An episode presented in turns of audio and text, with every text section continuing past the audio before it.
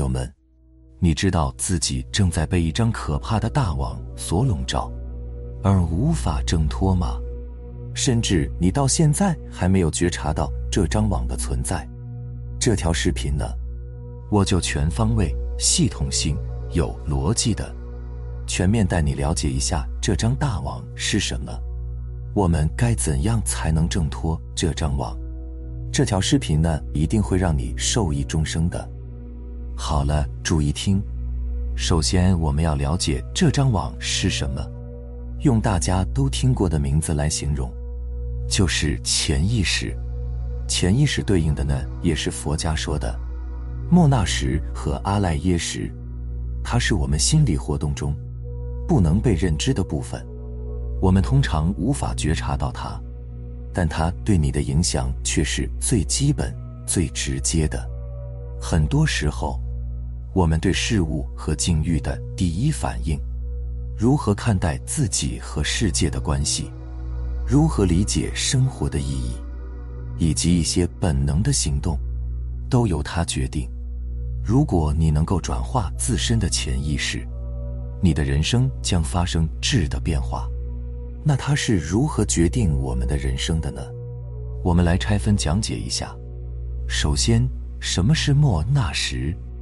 莫那识呢，是你对事物的第一反应和做出决定的意识层面，而比莫那识更深的阿赖耶识，是一切有漏和无漏智慧、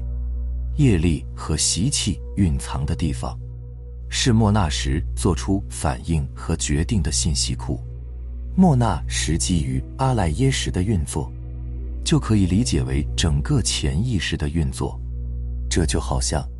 如果一个人天生怕水，也许是很久以前曾经被水淹过，记忆发生了缺失，但阿赖耶识却记录了曾经的亲身感受。当他再次见到水，进入水中，潜意识会不由自主地升起恐惧，根本没有选择的余地。潜意识呢，不同于记忆，但却比记忆更加深刻。它形成于我们对事物的第一反应。而当你在遇到一些人生具体问题时候，你会思考应该怎么做。你也许会从记忆的层面开始翻找人生的经验、所受的教育、曾经的理念、道德的规范等等，以寻求答案。从这些表面上看呢，你似乎有着自己主观意志在决定，但这其中的问题在于，记忆中的教育、理念、价值观有千万种，为什么你会在记忆之中，最终选择某一种信条和经验来做出最终的决定？这就是因为我们的行为和思维模式实际上是潜意识基于业力和习气的种子引发的固定演化。这也是你有时想要改变自己却很难发生改变的原因，因为对我们的意识来说，被写进潜意识的习气和种子引发的第一反应和认知是相对固定的。也就是说，你在开始思考的那一刻已经做出了倾向性的选择，但很明显，它所引发的反应不一定都是正确的。但潜意识对思维和行为的影响呢，是直接的。就好像我们的手指触碰到火焰会立马缩回，这是身体的条件反射，而我们潜意识里形成的条件反射更是时时刻刻存在。比如听见他人的一句话，立马开心或者不开心，立马做出相关反应。每一个细微的反应连接起来，便形成了我们的人生，所以也会有了他人的评价。他是这样一个人，他是那样一个人。我们说的修心的原理，实际上就是在80上下功夫。而通过修心要达成的那个境界就叫做智，那么由识变成智的过程，也即是佛家说的转识成智。又叫智慧解脱，因为你得智慧了，也就是80转成4种智慧，前5十眼耳鼻舌身转成的智慧叫成所作智。简单解释就是，真心状态犹如朗然晴空，虽然呢没有妄念、心机、分别、远虑，但在对境人事物时，仍然知道如何做出清净、正确、如法的应对，从而无作而作，无为而为，达到目标。第6时意识转变成妙观察智，就是时时处处保持警觉，不散乱，不昏沉，对外物以及内心活动都有清醒敏锐的觉知与关照。我们这里呢主要说第7识和第8识，也就是刚才我们提到的莫那识和阿赖耶识，因为它们是构成困住我们这张巨网的根本。第7识莫那识呢，又叫我执之心，因为它执着阿赖耶识里的种子为我和我所，也就是小我、我执、假我的根源，是烦恼的因。4种根本烦恼，我痴、我见、我慢、我爱，都是由我执形成的。它呢处处做主，当它执取阿赖耶识里的善种为我，你就得按好人的标准行事；当它执取阿赖耶识里的恶种为我，你就得按坏人的标准行事。一般来说，你发现自己有时是好人，有时是坏人，总是搞不清到底自己是什么样的人，就是因为他好。那转识成智后，莫那识会转变成什么呢？平等性质，因为无我，所以无分别心众生一体了。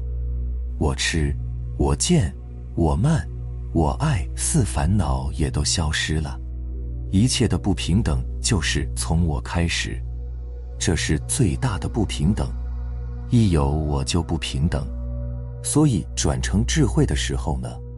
这个我的优越性就没有了，我跟他人之间的那种差别性没有了，所以我与他人、我与万物为一个整体的平等，一视同仁，天人合一，就是这个样子。这就叫空，因为这个你没有特殊性，你这个时候才跟万事万物是平等融入的，而不是对立的。所以这个智慧叫平等性智。再说阿赖耶识，阿赖耶的意思是藏，储存的意思，所以又叫藏识。阿赖耶识就像我们手机内存卡贮存的功能，会储存所有数据，含能藏、所藏、执藏三义，它是一切善恶种子寄托的所在，包括过去生中所有善恶业力，以及所发生过的、遭遇过的、造作过的所有数据，它是一切业力寄托的所在，也是前7识所有的根本。前7识所输入于阿赖耶识中的各种数据，会犹如种子一样保存起来，就如没有限量的储存卡一样。我们的每一个起心动念，或是语言行为的表现，都会造成一个业种。这些种子在未受报前都藏在阿赖耶识中，而它转成的呢叫大圆镜智，一个大的圆镜。这是一个比喻，说的就是我们这个心已经完全被擦干净了，心这个镜子完全被打扫干净，所以呢任何的东西在这个镜子面前都被照得清清楚楚，很透彻，是什么样子就是什么样子，就是如实的反映事物的任何的面目本质。宇宙一切一照就显，不照不显，照后不留，无量事都能显化出来。而且呢，你看这个是个大圆镜，这就是意味着这个镜子上没有任何的灰尘，没有任何的阴暗，意味着你自己这里完全清空、清干净了。我们原来这个阿赖耶识，什么都装进去，也就是一个杂糅的东西，有好的，也有不好的，有干净的，也有不干净的，什么都有。反正这世界上的一切，所经历的一切，都藏在这个第八识里面。而你修到最后，这个第八识是被完全的清空、清理干净了，这个时候才叫大圆净智，也就意味着这个净是空净，这就是大圆净。在生活中呢，你也许经常会听见说这个人有善根，那个人有慧根，另一个人学什么很快，一学就懂，这样种种的说法，其实就是说他已经完成了潜意识的部分转化，具备了某些基础，实现潜意识的转化。儒释道三家思想的精髓，都是自成体系又久经传承的好方法，区别在于三家的入手点不同。儒家从对人、对世界的人入手，最终发现人就在自信，不在别处。佛家、道家更加注重直接从内在入手，尤其是佛家，教人直接看见自己如如不动的清净自信，也就是让人的潜意识平复至一念不生、一念不起，回到清净喜悦的本来面目，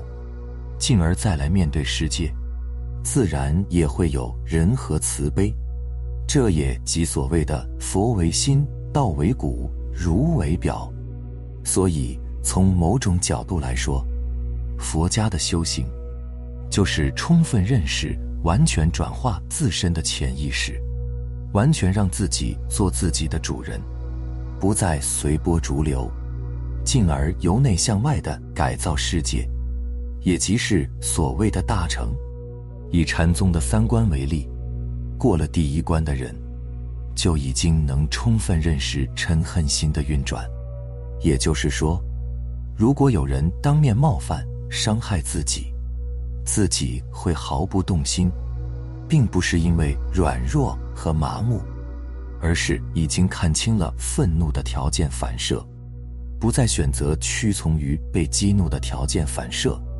而获得了一种初步的自由。这也即是所谓的自胜者强。而当人们没有了愤怒，没有了对峙，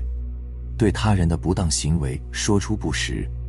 将是一种极具内在坚定力量的行为。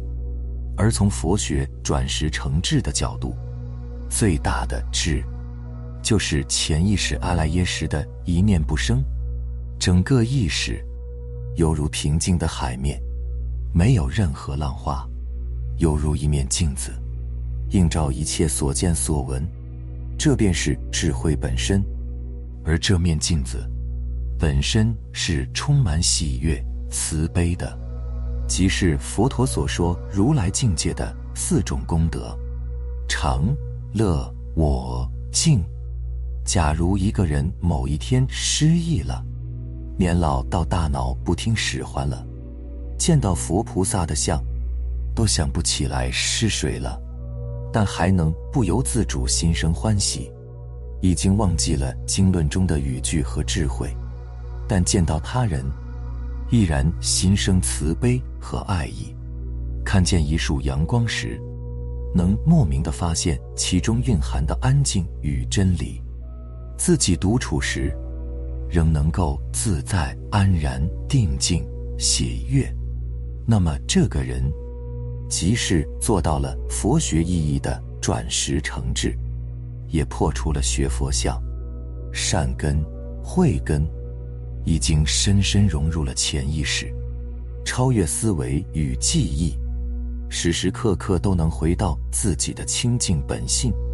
人生就像开着一个旅店，自己就是那谦虚而又快乐的店小二，自身的烦恼、愤怒、悲伤，都是来光顾自信的客人。烦恼来了，小二笑脸相迎。悲伤来了，小二笑脸相迎。谁来了，都是一种提醒，提醒小二笑脸相迎。如此也便是转识成智，把对自心烦恼变化的识别转化成为了一种恒常定静喜悦的智慧。因为店小二本就不是客人，